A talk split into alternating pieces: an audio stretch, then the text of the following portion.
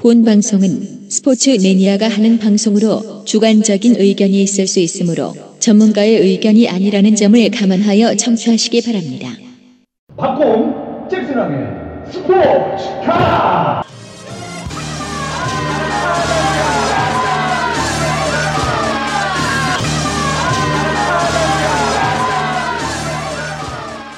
자, 이번 시간 우리 그 잭슨왕 황영진 씨가 준비한 코너죠. 그렇습니다. 우리 그 추억 속으로 한번 빠져보도록 하겠습니다. 잭슨왕의 야구 추억 파리.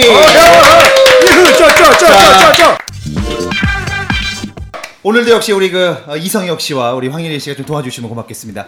양념을 좀 가득 쳐주세요. 네. 아셨죠? 제가 그리고 약간 좀 고졸이어서 리딩이 좀 약합니다. 그거 좀 이해해 주시면서 영어 특히 약합니다. 우리 영문 아까 우리 빠꾸 형님이 좀 도와주시면 영어는 제가 고맙겠습니다. 도와드리겠습니다. 자, 오늘은 그 비운의 팀입니다. 바로 쌍방울 레이더스. 아, 시원의 팀이죠. 요거를 아시는 분이라면 정말로 그 쌍방울의 그 전주와 이 전라남도를 사랑하시는 분들입니다. 저 알아요. 알아요? 쌍방울 레이더스? 왜냐면 제가 전라북도 쪽이거든요. 아, 그래요? 네. 하지만 요즘 분들은 쌍방울 하면은 메리아스 이렇게 하시는 거예요. 맞아요, 또, 맞아요. 그죠? 메리아스는 또 쌍방울만 입으시니까. 왜 이런 얘기를 하냐면 이 얘기를 하기 전에 우리 채운의 웹툰에 추억은 쌍방울 방울이라는 내용에서 이런 얘기가 있습니다. 내가 소실적에 쌍방울한 팀이 있었는데 말이야. 이 얘기를 하니까 어떤 어린 친구가 그런 팀이 있었어요? 설마 팀의 이름이 그렇게 쌍방울이에요? 라고 할 정도로 이 쌍방울은 정말 좀 팀이 이름은 좀 후지다라는 표현을 쓰고 싶습니다. 그러니까요. 연고지가 바로 전라북도 전주시, 홈구장은 전주야구장이고요. 제2홈구장은 군산시 월명야구장이었습니다. 팀의 상징은 바로 노란색이었습니다. 많은 이들이 사랑을 받았지만 손쓸 새 없이 해체된 아픈 역사의 팀이고, 근데 아직도 그 전주 사람들은 쌍방울을 못 잊어 눈물 속에 밤을 지새운다는 말이 있습니다. 전주 사람들에게는 굉장히 쌍방울이 아픈 자식이죠. 잘 모르겠는데요. 아, 그러세요? 네. 약간 제 나이 때는 굉장히 쌍방울이 굉장히 기억이 많이 남는 팀입니다. 그렇죠. 네. 자, 쌍방울의 탄생부터 한번 가도록 하겠습니다. 1985년 한국 프로야구 제7구단 빙그레가 창단을 하면서 이후 KBO는 홀수 경기를 할 수 없어서 제8구단을 계속 하자고 얘기를 합니다. 마산으로 중심으로 한 한일합성 그리고 전주를 중심으로 한 이 쌍방울하고 미원이 같이 갔어요. 쌍방울 미원으로 한 이 전주 구단 이렇게 해서 경쟁을 합니다. 서로 마산과 전주 하다가 결국 KBO는 이 전주로 한 미원 쌍방울 팀으로 줍니다. 근데 갑자기 쌍방울이 미원과 결별을 선언하면서 쌍방울 단독으로 가게 됩니다. 단독으로. 왜 이렇게 됐냐? 네. 미원과 쌍방울. 미원이 그때 당시 굉장히 그 돈이 많았던 기업이거든요. 예. 쌍방울도 그때 당시 이제 옷을 팔아서 속옷을 팔아서 많이 기업이 좀. 그게 몇 년도였죠? 그때가 이제 85년도, 6년도였죠. 조미료 미원 얘기하는 건가요? 그죠, 맞죠. 지금의 대원이죠. 왜 그때 헤어졌냐는 풍문에는 이런 게 있습니다. 미원으로 야구단을 하면. 이름이 쌍방울 레이더스 괜찮잖아요. 미원 감칠맛, 미원 맛소금, 미원 다시다 이렇게 될까봐. 김혜자 선생님이 생각나네요. 그렇죠. 네. 그래서 미원은 좀 약간 그렇지 않냐. 그래서 쌍방울로 갔습니다. 그때 당시 전주 팬들은 불안했대요. 쌍방울이 돈이 많은 기업이 아니잖아요. 그래서 불안불안하면서 이 쌍방울이 뭔지 아시죠? 네. 남자는 이 방울 두 개가 있다고 해서. 그러니까 그게 조금 저는 쌍방울이라는 이름이 웃겼어요. 양방울이라고 해도 좋을 것 같아요. 그죠. 네. 그리고 이제 쌍방울을 했을 때 이런 얘기도 했습니다. 쌍방울 하면 레이더스가 좋은데 이때 이름이 뭐 쌍방울 팬티가 되느냐, 브라자가 되느냐, 난닝고 되느냐 이런 얘기가 있었는데 다행히 레이더스가 돼서 전주 팬들이 환호했다는 얘기가 있습니다. 번개라는 그죠, 그죠. 네. 이때 당시 쌍방울 유니폼 기억나시죠? 예. 이때 당시에 이 쌍방울 유니폼이 바로 지금의 강정호가 뛰고 있는 피츠버그 유니폼을 그대로 갖고 온 겁니다. 비슷해요. 네. 해적 느낌. 아, 느껴요. 맞아요. 비슷합니다. 아, 비슷한 것 같아요. 맞아. 그죠? 느낌이 있어. 그리고 그때 당시 그 쌍방울의 그 아시죠? 마스코트 방울이. 네. 아시죠? 공 동그랗게 돼 있어갖고. 예, 방울이. 귀엽게 생겼는데. 그거 역시 표절했다고 합니다. 어디 걸? 이게 어디냐면 요미우리 자이언트의 마스코트가 있었어요. 그거를 표절했다는. 독자적으로 좀 아직 그렇게 여기저기서 다 갖다 썼네. 예. 그죠. 그리고 저기 저 쌍방울트라 하면은 쌍방울 저 우리 그 광고가 좀 기억이 나요. 누구야? 그 이덕화 씨. 벽 치는 거. 네. 그 문을 이렇게 딱 치면서 트라이 딱 하면서. 지금 이 순간 그거 아닌가? 아, 그게 맞아요. 그거구나. 그 이덕화 씨가 그때 정말 청춘 스타였습니다. 맞아요. 그랬던 것 같습니다. 자, 그래서 이제 한번 가보도록 하겠습니다. 아, 그러면서 쌍방울이 드디어 이제 1990년에 창단을 합니다. 90년에? 네. 예. 창단 감독이 바로 김인식 감독님. 네. 아, 예전에 오비 감독이었죠. 네. 젊은 분들 잘 모르죠. 아니, 저도 알아요. 알아요? 예전에 국가대표팀 감독 한번 하시지 않았어요? 요즘으로 치면은 류현진하고 함께 진라면에 나왔던 그 할배가 바로 아~ 김인식 감독이에요. 네. 그 축구로 치면 히딩크와 그 박지성. 맞아. 아시죠? 네. 현지라 라면 먹을까? 이게 바로 김인식 감독님입니다. 네. 아, 창단 과정에서 경상도에는 대구, 삼성, 부산, 롯데가 있어서 네. 이 전라도에 두 개 팀을 좀 균형을 맞추자 해갖고 이 그때 당시 해태가 광주였고 그래서 전라북도에 이제 쌍방울이 들어오게 됐는데 원래 전주 구장이 해태 2군 구장이었어요. 근데 이제 쌍방울이 오면서 내줬죠. 그때 당시에 쌍방울에 대해서 안 좋은 시선들이 있었습니다. 왜냐? 삼미, 청보, 태평양 제가 저번에 얘기했었죠. 네네. 이 공통점이 뭔가요? 바로 고질적인 문제인 기업이 약하다는 그런 맞아요. 불안함이 있었습니다. 이 때문에 많은 쌍방울 팬들은 이런 농담을 합니다. 뭐라고요? 빤스 팔아서 운영한다고. 그러네. 우리가 빤스 좀 팔아주자. 아. 그런 얘기 많이 했어요. 아니, 청보 때는 저기, 청바지랑 라면. 라면 팔아먹자. 그렇게 했고, 요번에는 팬티로. 네. 또한 그 연고지가 전라북도가 연고지가 별로 그 야구가 별로 없었어요. 그때 야구부가 전주고등학교 야구원에 있었고 군산상고가 그 명문이죠. 명문이지만 딱 두 개 있어서 그렇죠. 이 야구 명문이라고는 좀 할 수 없는 그런 구단이었습니다. 이러고 보니까 KBO에서는 그때 해태가 너무 독주했거든요. 우승하면서. 해태는 뭐. 그래서 해태를 조금 전력을 약화시키려고 그때 이제 쌍방울을 보냈다. 전주에. 왜냐면 선수를 좀 빼가라고 그랬던 얘기도 있습니다. 아. 그러면서 이제 쌍방울을 창단을 하는데 1990년 쌍방울에게 아픔이 있습니다. 왜냐? 2군 리그에 참가를 하는데 네. 2군을 탄 버스가 교통사고를 당하면서 운전기사가 사망을 하고요. 아하, 선수 전원이 부상을 당합니다. 아유, 그러면서 쌍방울에 2군 선수들이 없다 보니까 최악의 시즌을 보냅니다. 선수도 없고 네. 이렇게 되면서 결국 선수진이 약한 상태에서 1991년 1군 무대에 진출을 하지만 선수들의 부상 그리고 힘든 이 선수 운영 그리고 신인 선수도 좀 안 좋았어요. 네. 그나마 좀 괜찮은 신인 선수가 추억의 선수입니다. 네. 채태원, 성영재, 조원우, 심성보, 오상민, 유재국, 이진영 뭐 이 정도입니다. 오, 다 기억나. 이진영은 기억나, 아시죠? 기억나. 네, 그 외로는 다 실패고. 그리고 이제 쌍방울의 이름으로 지명한 마지막 신인 선수들이 지금은 다 노장입니다. 네. 이승호라고 있었고, 이승호 있죠. 신승현, 엄저우, 마일영, 네. 뭐 이런 선수가 있었어요. 아. 근데 이 선수들이 지금 잘하고 있는 이유는 지명만 당하고 쌍방울 유니폼을 입지 않았대요. 맞아. 그리고 SK로 바로 갔죠. 네. 이때 당시에 그 재밌는 얘기가 삼성의 레전드죠. 우리 양준혁 선수가 네. 원래는 쌍방울 2차 1순위에 낙점이 됐습니다. 네. 하지만 양준혁이 쌍방울에 너무 가기 싫은 거야. 쌍방울 좋지도 않고 그래서 군대를 간 거야. 군대를 가고 난 뒤에 삼성이랑 얘기를 하면서 군대 당시에 삼성에서 월급을 받았대요. 몰래. 그러면서 다시 양준혁은 제대한 후에 93년도 1차 지명으로 삼성에 가게 된 거죠. 그랬구나. 그때 신인왕 받았어요. 양준혁이. 맞아요. 그만큼 쌍방울이 인기가 없었고 기업도 별로 안 좋았고 그래서 쌍방울은 다른 팀에서 한물간 방출된 선수들로 운영을 하게 됩니다. 네. 예를 들어서 왕년에 해태 타이거즈의 우승을 했던 장채근을 영입하고 근데 다 태물, 이빨 빠진 호랑이였던 아하. 장채근 그리고 야왕이었죠. 우리 한대화. 한대화가 쌍방울 갔습니까? 갔어요. 근데 힘이 다 빠지는 한대화. 박노준 그리고 김광림 요렇게 노장들 다 걷어들였고 그렇죠. 거의 은퇴하려고 했던 선수들을 영입한 거죠. 네, 이제 쌍방울의 이름 자체가 좀 이제 카리스마가 없지 않습니까? 그렇죠. 약해 보이고 어떤 걸로 갔을지 모르겠어요. 예를 들어서 네. 뭐 근데 이제 쌍방울은 어차피 회사 이름이니까 어쩔 수가 없잖아요. 그러니까 뭐 쌍방울 형제, 쌍방울 브라더스 뭐 이렇게 하든가 은방울 자매가 있지 않습니까? 쌍방울 브라더스요. 네, 쌍방울 브라더스 이렇게 하면 그래도 형제, 용감한 형제 이런 느낌이 나지 않습니까? 근데 이 얘기를 하는 와중에 저는 집이 연고지가 전북이다 보니까 몰랐어요? 쌍방울에 대한 이야기를 굉장히 많이 들었죠. 그래? 야구를 잘 모름에도 불구하고 그런 얘기를 좀 해주세요. 네, 구단 이야기를 되게 많이 듣다 보니까 이제 이름이 별로다 이런 얘기가 저한테 너무 익숙하다 보니까 별론가라는 생각을 계속 하고 있었어요.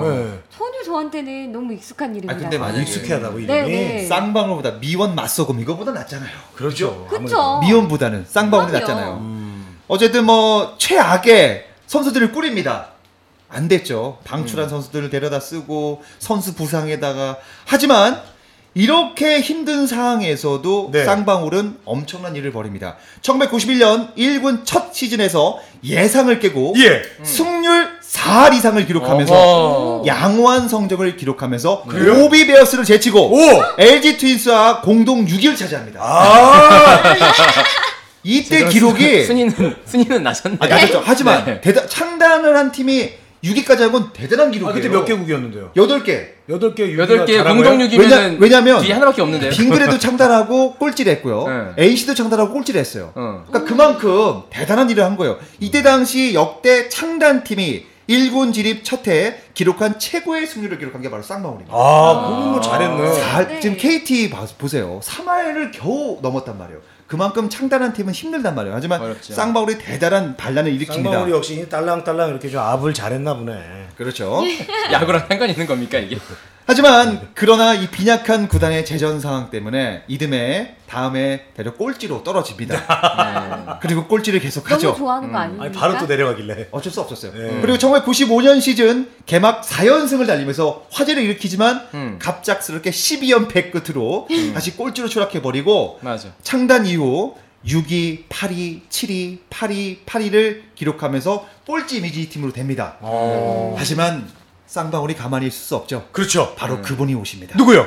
바로 김성근이 오십니다. 김성근 감독. 네.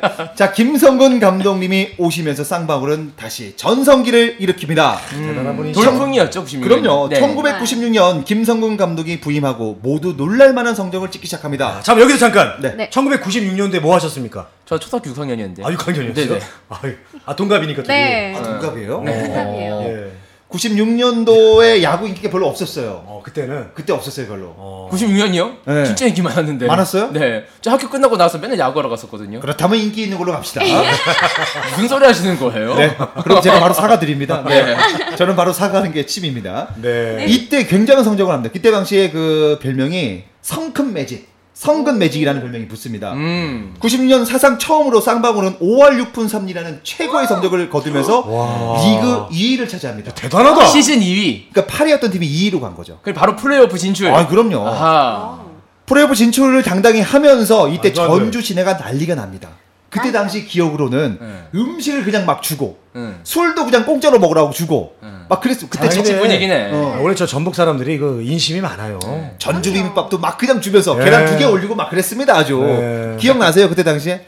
저는 그냥 어딘가 놀고 있었겠죠. 아, 그래요? 어렸을 때니까. 네. 하여튼 전주가 난리가 납니다. 플레이오프 진출하면서 먼저 또 쌍방울이 2승을 합니다. 네. 4전 3승제에서 2승을 못. 4전 3승제 맞죠? 5전 3승제 아니에요? 5전 3승제. 네네네. 아, 이런 거 제가 약간 빈약합니다. 네네. 네. 저기요. 네네. 각각 다시 가다면서요. 네, 약간 지식이 좀 딸려요. 네. 네. 알겠어요. 누구랑 상대가? 현대랑. 아. 네. 근데 2승을 하고 난 뒤에 너무 기쁜 나머지 내리 3연패를 한 뒤로. 아, 기쁜 나머지. 아니, 그때 기쁜 나머지는 태평양이 현대가 강했어요 그때는. 네, 그렇죠. 3패를 하면서 탈락을 하면서 다시 전주 사람들이 음식값을 받기 시작합니다. 아, 다시 음식값을 술값도 받게 하면서. 에라이 돈 내. 예. 그리고 1997년도 다시 한번 화제를 일으키면서 이때가 좋았어. 이때가 진짜. 정규 시즌 3위로 다시 한번 진출합니다. 네. 준 플레이오프에서 삼성 라이온즈와 함께 게임을 하는데 먼저 또 1승을 해요. 네. 하지만 또 2패를 거두면서 탈락을 하게 됩니다. 아, 또 기뻤군요. 네. 그때 다시 탈락이야. 음식을 공짜로 주다가 다시 또 음식을 받았죠. 네. 아, 근데 진짜 전주 분들이 너무 왔다 갔다 하시네. 인심을 좋은 줄 알았더니. 네. 아이고, 좋아요. 아니, 도로 뺏어가. 그래서 전주 비하하시는 겁니까? 아, 무슨 말씀이에요? 사과해 주십시오.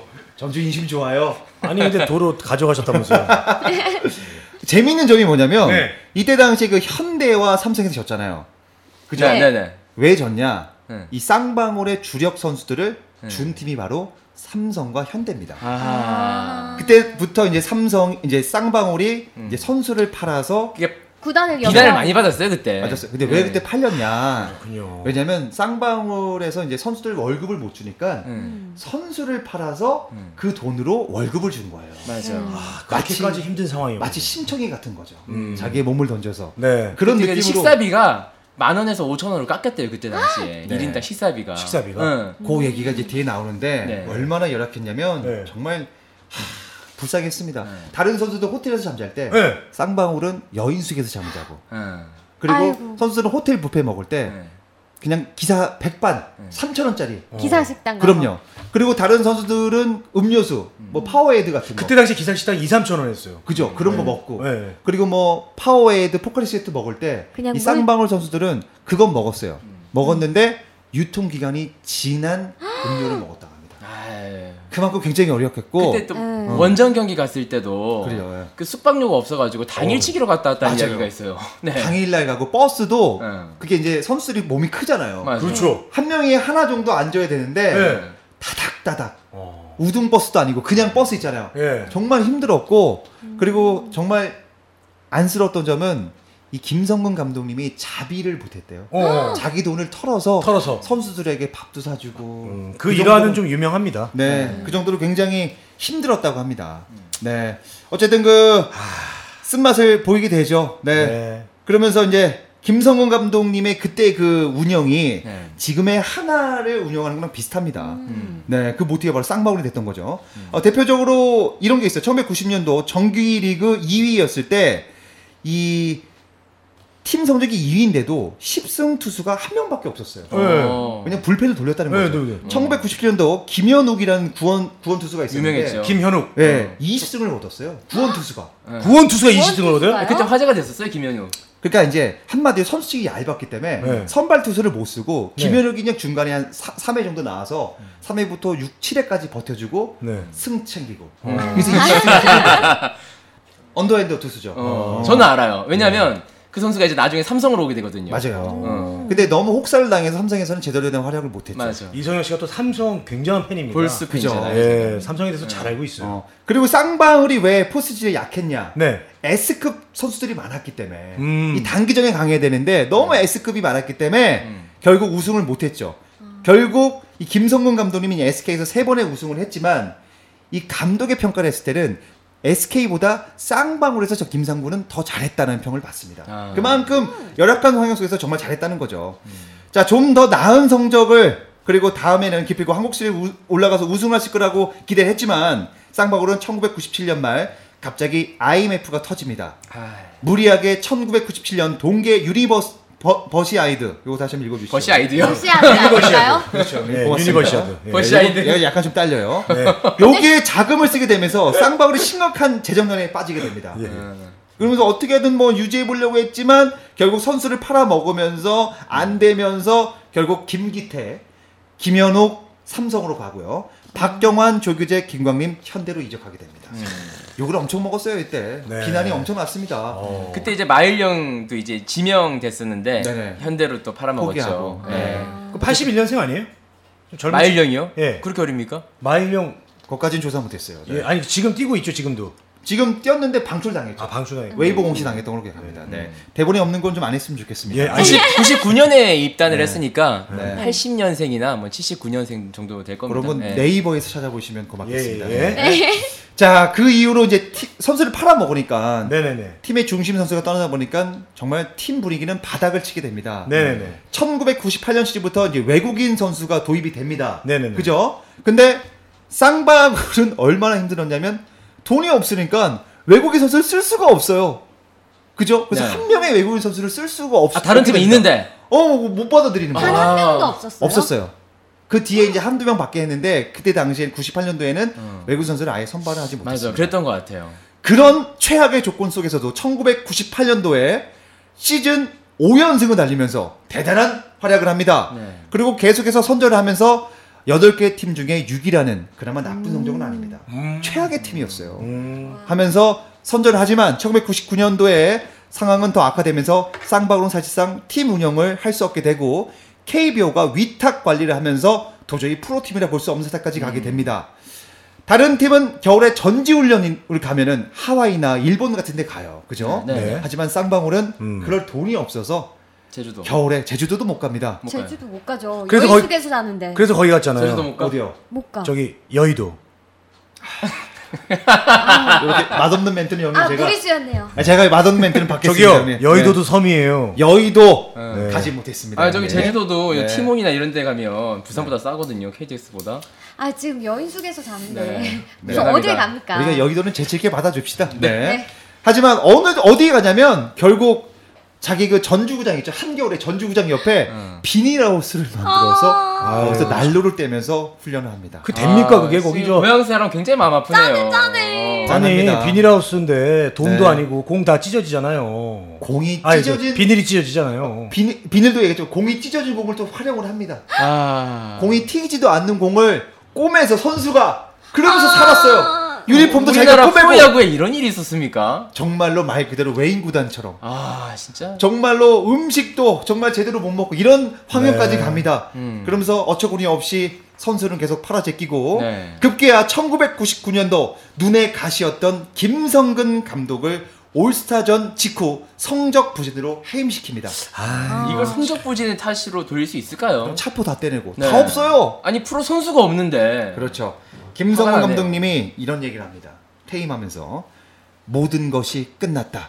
쌍방울도 끝날 것이다. 라고 하면서 네. 쌍방울의 저주는 그 해에 시즌 최다 패인 97패를 합니다. 기록이 안 깨져요. 28승 침묵 97패. 네. 와. 그러면서 끝냅니다. 이 97패는 아마 앞으로도 못 깰 거예요. 97패. 네. 예, 그냥 뭐 계속 졌네요. 그러면서 쌍방울은 해체가 됩니다.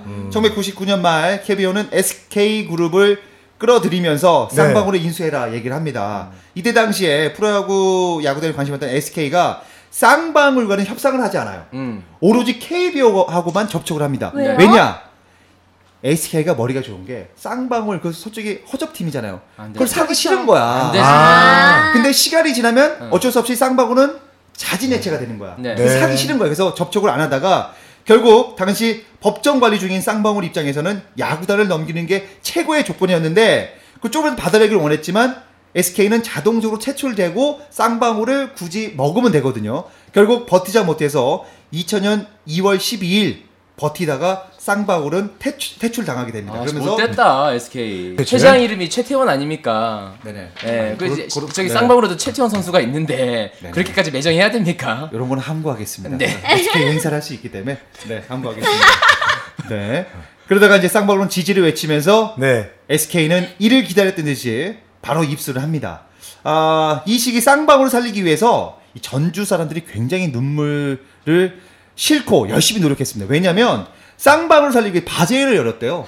저 그거 어렴풋하게 기억나요. 나요? 그러니까 바자회도 열고 약간 제품을 사주려고 굉장히 노력을 많이 했던 기억이 있어요. 이때 당시 그 전주 출신 연예인들이 노페이로 내려와서 네. 같이 살리자고 응원하면서 열심히 했습니다. 막 팬티도 한 번 입고 버리고 막 또 사고 그랬는데 한 번 입고 버리고 결국 그렇게 한두 번 해서 살릴 수 있는 돈이 아니었습니다. 맞아요. 그 팬티 몇 장 산다고 그랬죠. 그럼요. 총체적 난국이었죠. 예. 결국 레이더스는 없어집니다. 아이. 없어지면서 창단 10주년을 불과 3개월을 앞둔 아깝다. 2000년 1월 7일 쌍방울은 해체가 됩니다. 2000년 1월이요? 네, 1월 7일. 아, 나중에 배낭여행 갈 때네. 그러면서 SK가 쌍방울 선수들을 하나씩 사면서 네. 이 쌍방울은 아예 없어졌죠. 이 쌍방울의 유산을 간단하게 조사해봤는데 네. 5년 연속 구단 피 없는 1위입니다. 아하. 아니 그건 뭐. 네. 그리고 한 시즌 최다 패 97패. 97패. 그리고 잊지 못할 기록. 이건 정말 최악입니다. 역대 네네. 최소 관중. 몇 명 왔을 것 같아요? 현대랑 전주구장에서 몇 명 왔을 것 같아요? 27만. 아니 하루에 한 5명. 1000명 안 돼요? 5명. 그래도 못와도 1000명은 오거든요. 우리나라. 몇 명 왔을 것 같아요? 300명. 몇 명이요? 300명? 네. 형님은 우리 150명. 우리 어떻게? 그 전주 사람들 100명. 업다운 한번 해볼까? 업다운? 54명. 야, 54명. 서포터즈만 와도 그 넘을 것 같은데. 선수단이 더 많았어요. 네. 관중보다. 아니 선수단 가족만 와도 그 정도 됩니다. 친척들하고. 하지만 그 좋은 성적도 있습니다. 바로 홈경기 최다 연승 기록 17연승을 기록합니다. 그러니까 홈경기에선 강했어요. 그리고 한 진짜요? 그럼요. 전주 사람들이 좋아할 만했어요. 한 시즌 최다 완봉승도 있었고 한 시즌 최다 구원승도 있었습니다.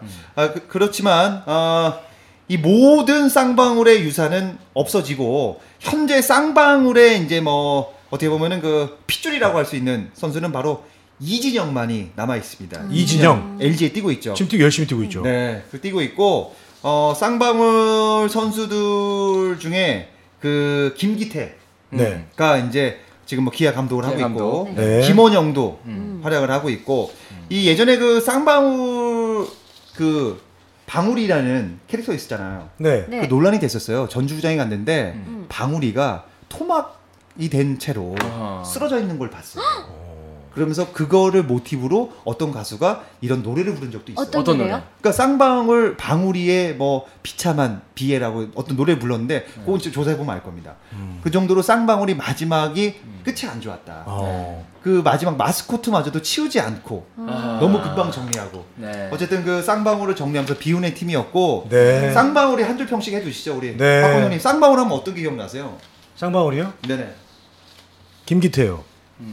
끝입니까? 예예. 예. 좋은 정보 감사합니다. 네. 우리 그 어떻게 생각하세요, 우리? 네. 그 쌍방울. 뭐 이렇게 업앤다운이 있었지만 굉장히 좀 뛰어난 팀이었다고 생각하는데 선수를 팔아먹으면서 스스로 자멸한 팀이었다. 비난의 정확한 정의입니다. 저는 그렇게 생각을 합니다. 정확한 정의를 내렸어요. 네, 우리 그 같은 고향이 아닙니까?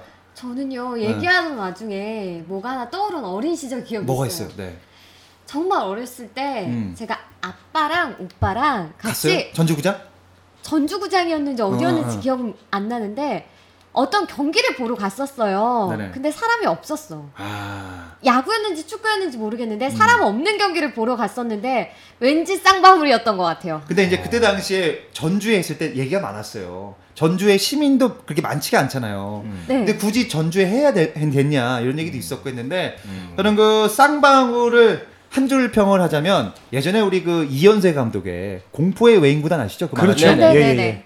정말로 공포의 외인구단의 모티브는 쌍방울 레이더스다. 저는 이렇게 생각합니다. 정말 그 열심히 했었고 정말 화려하게 부활을 꿈꿨지만 결국 이 구단이 힘들었고 그리고 그 2년 동안 힘든 와중 속에서도 열심히 버텼고 김성근 감독님이 선수에게 돈을 주면서까지 그리고 끝까지 포기하지 않고 자기의 사비를 털어서 했던 이 쌍방울 레이더스.